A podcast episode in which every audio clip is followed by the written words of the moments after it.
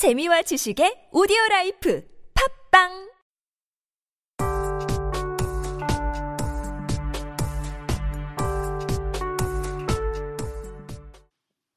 택이 웅이의 세상 쪼개기 14화 3부 문화 쪼개기 코너 시작하겠습니다. 오늘도 저와 MC 웅이 각각 이야기를 준비해 왔는데요. 오늘은 저부터 문화를 쪼개볼까 합니다. 지난 방송에서 제가 소개해드린 식샤를 합시다. 드라마 재밌게 보고 계신 분들 계실지 모르겠는데 이번 주에도 드라마 한 편을 소개해 드리려고 합니다. 사실 어, 원래 오늘 방송에서 책을 소개해 드리고 오늘 소개해 드리는 드라마를 다음 방송에서 말씀드리려고 했어요. 네. 그런데 제가 읽은 책이 어, 무언가 짧게 요약해서 소개해 드리기가 굉장히 어렵더라고요. 뭐 그렇게 내용 자체가 어려운 건 아닌데 네. 뭔가 어떻게 정리를 해야 할지 감이 안 와서 급하게 아이템을 바꿨습니다. 아, 얘기가 나온 김에 책 이야기를 짧게 하자면 네. 루머 사회라는 제목의 책이고 어떤 루머가 생기는 이유부터 어, 루머가 왜 사람들의 흥미를 끄는지 이런 내용이 담긴 책입니다. 그런데 이걸 왜 소개해드리기가 어렵냐면 내용을 전개하면서 연구나 각종 사례들이 정말 많이 등장해요. 그래서 개념만 설명하자니 방송이 좀 지루할 것 같고 또 연구나 각종 사례들만 이렇게 중심적으로 설명을 하자니 너무 그냥 이야기 전달만 하고 끝이 음. 나는 것 같기도 하고 네. 또 대부분의 사례가 외국 사례예요. 외국 아. 작가가 썼기 때문에 그래서 약간 좀 공감이 되지 않는 부분도 있을 것 같아서 이렇게 나름대로 고민을 해서 아이템을 교체를 한 거니까 좀 예쁘게 봐주셨으면 좋겠고요. 참고로 책 제목은 아까 말씀드렸던 것처럼 루머 사회이니까요. 관심 있으신 분들은 읽어보셨으면 좋겠네요. 어쨌든 서론이 너무 길었는데요. 그럼 제가 오늘 준비한 이야기를 한번 말씀드려야겠죠? 네, 앞에 얘기가 정말 길었는데요. 이제 얼른 드라마 얘기해 주시죠. 빨리 듣고 싶어요. 네, 제가 예전 방송에서 고맙다 아들아 라는 특집 단편 드라마를 소개해 드린 적이 있는데 네. 이번에도 역시 단편 드라마입니다. 음, KBS 2TV의 드라마 스페셜이라는 프로그램을 다들 아실 거예요. 네. 이번에 2015년 시즌 1이 종영되었는데요. 그 마지막 편이었던 웃기는 여자라는 제목의 단편 드라마입니다. 총 2화고요. 몇 주 전이었던 4월 3일 금요일에 1화 그리고 2화가 연속으로 방송되었습니다. 먼저 내용을 정말 간략하게 요약하자면 6년차 무명 개그 우먼과 잘 나가는 판사의 아기자기한 사랑 이야기입니다. 제가 이 드라마를 강력 추천하는 첫 번째 이유가 바로 여기에 있습니다. 제 기억에 어, 개그 우먼이 주인공인 드라마가 없었던 것 같아요, 지금까지. 네. 우리나라 드라마에서는 항상 뭐 전문직이라든지 그냥 평범한 회사원이 나온다든지 아무래도 그 직업이 한정적이었잖아요. 그래서 이 드라마는 무언가 소재가 독특하더라고요. 게다가 인기 개그우먼이 아니라 무명 개그우먼이 주인공이라서 어떤 무명의 삶이랄까? 개그우먼으로 사는 여자의 삶? 이런 걸 엿볼 수 있어서 재밌더라고요. 음, 저 하긴 제가 드라마를 자주 보는 편 아니지만 네네. 제 기억에도 제 개그우먼이 여자 주인공으로 등장한 적 없는 것 같아요. 네, 그래서 더 독특하다고 할 수 있죠. 아무튼 조금 더 자세하게 내용을 말씀드리자면 주인공은 무명 개그우먼 고은희입니다. 근데 그녀는 고릴라로 이름을 개명하려고 해요. 고릴라요? 네네. 너 왜 이쁜 이름 두고 동물 이름으로? 이해가 안 가죠. 네, 진짜 이해 안 되는데. 그런데 이 개명에는 약간 슬픈 사연이 있어요. 고은희는 공채 개그우먼이 된 지 6년이 되었거든요. 근데 아직 무대에 한 번도 서본 적이 없어요. 와, 그 이유가 그렇게 예쁜 외모도 아니고 또 개그우먼을 할 정도로 우스꽝스럽게 생기지도 않았고 게다가 일단 가장 중요한 게 웃기지가 않아요. 어떻게 됐지? 그러니까 개그 감각이 없는 거죠. 그래서 저도 약간 공채가 어떻게 됐는지 모르겠지만 개그 감각이 없어요. 그래서 이름이라도 바꿔서 좀 사람들에게 기억되고 싶다. 뭐 아. 이런 마음에 개명을 신청하는 거예요. 그래서 이렇게 개명을 원하는데 당연히 거절당하죠. 법원에서 이걸 해줄 리가 없잖아요. 그리고 이 고은이의 개명 관련 절차를 담당하는 판사가 남자 주인공이고 오정우라는 인물인데요. 이 둘이 사랑에 빠지는 내용입니다. 어, 처음에는 둘이 좀 티격태격해요. 고은이는 이제 개명을 받아달라 뭐 이렇게 요구를 하고 오정우 판사는 개명을 인정해줄 수 없고 또 재능이 없으니까 개그우먼 좀 그만둬라 뭐 이렇게 좀. 차갑게 얘기하기도 하는데 그런데도 고은희 씨는 이 개그우먼을 포기하지 않아요. 여기에도 약간 슬픈 사연이 있는데 그 고은희의 아버지가 투병 생활 중이에요. 아, 네. 그래서 고은이는 아버지를 웃겨드리기 위해서 개그맨의 꿈을 갖게 된 거였거든요. 그러니까 쉽게 꿈을 포기할 수가 없죠. 저 무명 개그우먼에다가 아, 아버지는 또 아프시고 뭔가 개그우먼 하기에는 좀 인생이 좀 슬프네요. 그렇죠. 그래도 이 고은이는 씩씩하게 개그맨의 꿈을 포기하지 않아요. 그리고 이 티격태격했던 둘 사이도 점점 호감으로 바뀌면서 나중에는 사랑을 이루게 되죠. 음, 뭐 중간중간에 여러 사건들이 있는데 너무 많이 얘기하면 스포일러가 될 것 같아서 네네. 이 정도만 말씀을 드려야 될 것 같네요. 고은이 역할을 배우 문지인 씨가 맡았고 오정우 역할을 그 왔다 장보리로 네. 작년에 대박을 터뜨린 김지훈 씨가 아, 이게 맡았어요. 네네네. 제가 강력 추천하는 두 번째 이유가 바로 여기에 있습니다. 이 두 사람의 연기가 정말 자연스럽고 소위 케미라고 네. 하죠. 둘이 정말 이 케미가 폭발해요. 이. 드라마에서. 게다가 이 고은이 역할을 맡은 배우 문지인 씨 역시 배우를 한 지 7년 정도가 됐는데 이게 첫 주연이라고 하더라고요. 아, 그러니까 극중 고은이 역할과 어찌 보면 처지가 비슷한 셈이죠. 그래서 더 실감나게 어떤 무명의 서름이랄까? 이런 걸 연기한 것 같아요. 그러니까 뭐 본인 처지랑 좀 비슷하니까 아무래도 좀 연기를 하면서 더 몰입을 했을 수 있었겠네요. 네, 그래서 그런지 연기가 정말 자연스러워요. 마지막으로 제가 강력 추천하는 이유는 단편 드라마라 전개가 조금 빠르기는 한데 그래도 스토리가 꽤 탄탄하고 소위 막장 요소가 하나도 없어요. 어우, 좋아. 정말 well-made 드라마인 거죠. 네. 저만 이렇게 느끼는 게 아니라 인터넷에 웃기는 여자 검색해 보시면 기사도 그렇고 댓글도 그렇고 정말 호평 일색이에요. 음, 그만큼 재밌다는 거죠. 호평 일색이라고요. 네. 어, 저도 막 듣다 보니까 진짜 보고 싶은데 볼 수 있는 방법 있으면 혹시 좀 알려주세요. 네, 당연히 알려드려야죠. 먼저 KBS 홈페이지에 들어가셔서 드라마 스페셜 페이지에 접속하시면 무료로 다시 보실 수가 있어요. 역시나 KBS 홈페이지에 로그인 할 수 있는 아이디만 있으면 되니까 쉽게 보실 수 있을 겁니다. 물론 무료일 만큼 화질은 뭐 그다지 좋지는 않습니다만 그래도 볼 정도의 화질은 제공을 하고 있으니까 보실 수 있고요. 그리고 네이버에 TV 캐스트에 들어가셔서 웃기는 여자 검색하시면 역시나 보실 수 있는데요.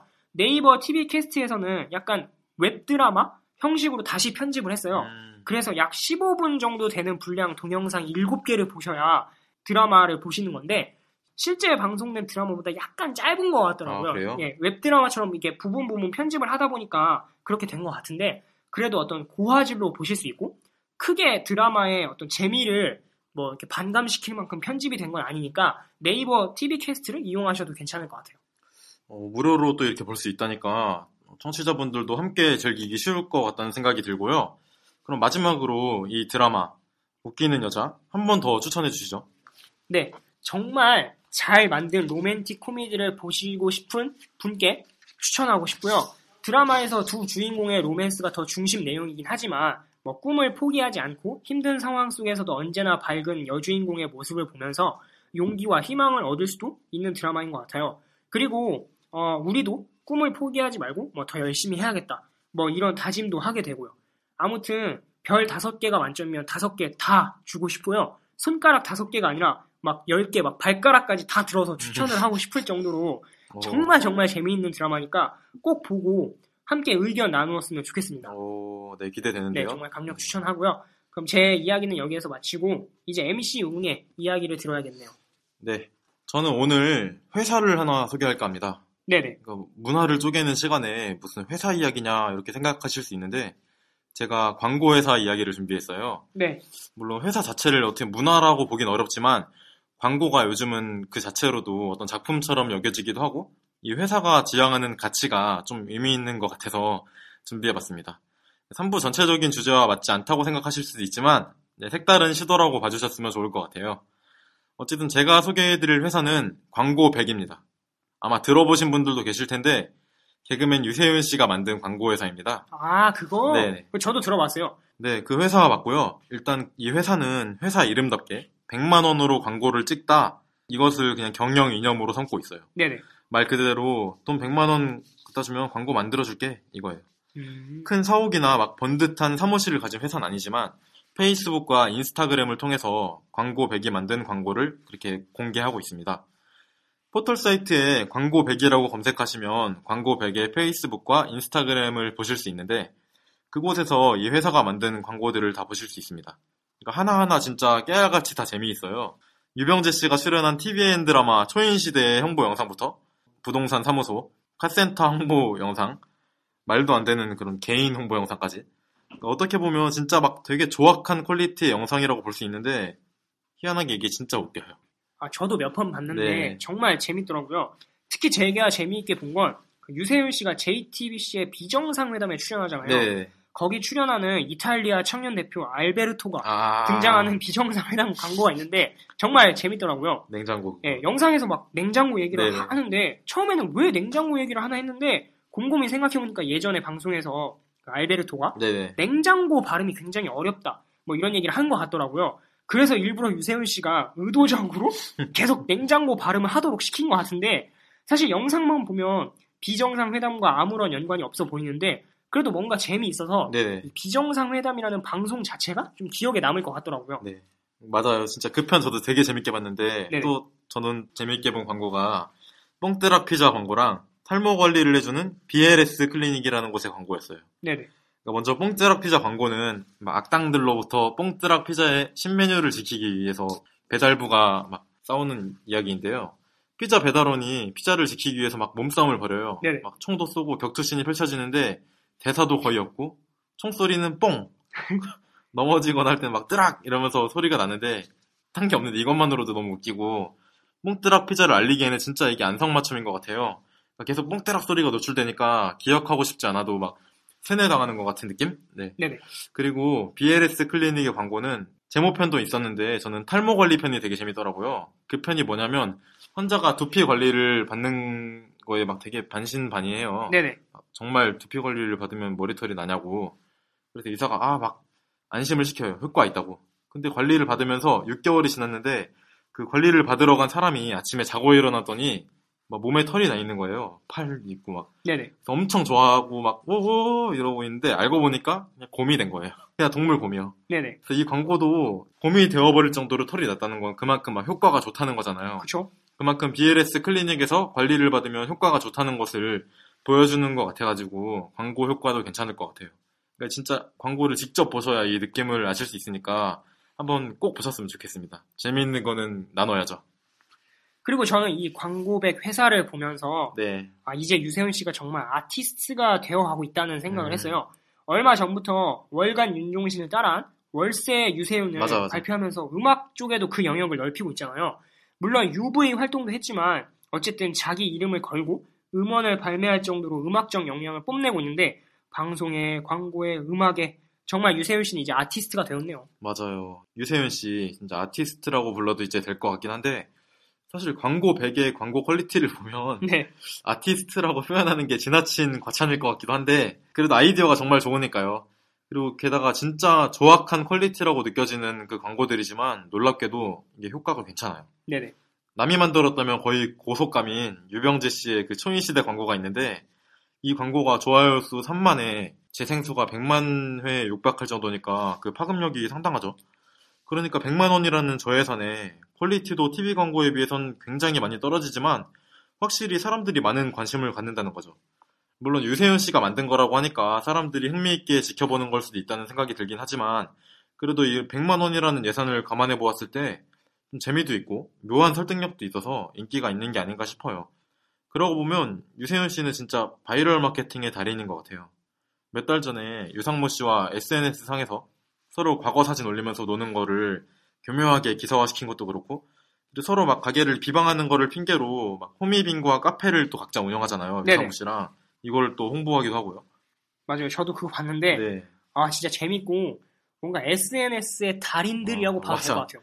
대단한 것 같은데 아무튼 제가 또 광고 100을 눈여겨보고 이렇게 소개해드린 이유가 대놓고 하는 광고인데 이상하게 이게 과- 그 광고라는 거부감이 들지 않더라고요. 그래서 사람들이 더 찾아서 볼 수 있게끔 하게 만드는 것 같은데 이 점도 정말 저는 높이 사고 싶어요. 재미있는 광고라는 거를 넘어서 실제로 사람들의 입에 이게 오르내리고 있는 거죠. 실제로 앞에 말씀드린 뽕뜨락 피자의 매출이 급상승하고 있대요. 네네. 물론 온전히 이게 광고 100 때문이라고 말씀드릴 순 없지만 그 어쨌든 굉장히 긍정적인 영향을 미친 건 맞는 것 같고요. 이렇게 광고 100의 이야기를 하다 보니까 저희 방송 광고도 한번 일회를 해보고 싶어지는데 네. 저희한테 그 100만 원이 없네요. 네, 아쉽네요. 100만 원이. 아무튼 이렇게 새로운 시도로 무에서 유를 창조한 이 유세윤 씨의 광고 회사 광고 100 소개해드렸는데요. 혹시 광고가 하고 싶은데 예산이 부족해서 걱정하시는 분들이나 뭐 누구에게 의뢰해야 할지 막막한 분이 계신다면 광고 100의 문을 두드려 보시는 것도 좋을 것 같습니다. 오늘 제가 소개한 광고 100에 관한 추가적인 정보와 재미있는 광고 영상은 저희 방송 페이스북 페이지를 통해서 전달해 드리도록 하겠습니다. 네, MC용이 준비한 이야기도 잘 들었고요. 이따가 페이스북에 접속해서 또 새롭게 업로드된 광고가 없나 네. 저도 한번 찾아봐야겠네요. 그럼 오늘 준비한 이야기는 전부 전해드린 것 같네요. 태기 용이의 세상 쪼개기 14화가 이제 마칠 시간이 되었다는 뜻이겠죠? 네, 청취자분들의 아쉬워하는 소리가 여기까지 들리는 것 같은데요. 오늘 방송에서도 참 많은 이야기를 한 것 같아요. 특히 2부 코너가 좀 오래 기억에 남을 것 같은데 오랜만에 MC 택이랑 입장이 갈려가지고 되게 치열하게 얘기한 점도 있지만 선거권 연령에 대해서 오늘 진짜 좀 깊게 고민해 볼 수 있었던 뜻깊은 시간이 된 것 같아요. 그래서 올해 기억에 남을 것 같고 나중에 선거권 연령 관련 주제로 토론을 한다든지 글을 쓸 기회가 있다면 더 좀 잘할 수 있다는 자신감도 생기고요. 네, 저도 오늘 2부 코너가 정말 기억에 많이 남을 것 같아요. 어, 제 주장을 뒷받침할 만한 근거를 찾기 위해서 정말 많은 논문과 보고서를 봤는데 준비할 때에는 좀 힘들었지만 어쨌든 제게는 소중한 경험이 될 것 같고 어, 부디 오늘 방송이 청취자 여러분들에게도 좋은 경험이 되었으면 합니다. 그리고 마지막으로 제가 2주 연속으로 기업체 인적성 검사를 보느라고 정말 육체적으로 정신적으로 많이 지쳤는데 오늘 방송 녹음하면서 좀 힐링한 것 같아요. 말을 많이 해서 그런가? 아무튼 이제 인적성 검사도 끝났고 오늘 좀 힘을 얻었으니 이 힘으로 다음 주 방송 준비 더 열심히 해야겠죠? 네, 그럼요. 저도 춘곤증 이겨내고 더 알찬 15화 방송을 위해서 한 주 동안 또 많은 준비를 해야 될 것 같아요. 마지막으로 오늘 방송 끝까지 들어주신 분들에게 감사의 말씀 전하고 싶고요. 저희 방송에 대해서 의견 있으신 분들은 언제든지 방송 팟빵 페이지와 페이스북 페이지에 의견 남겨주시면 감사하겠습니다. 네, 그럼 4월 19일 일요일에 녹음한 택이 웅이의 세상 쪼개기 14화 방송을 여기에서 마치겠습니다. 다음 주에도 저희는 세상을 쪼개보겠습니다. 택이, 웅이의 세상 쪼개기. 쪼개기. 감사합니다.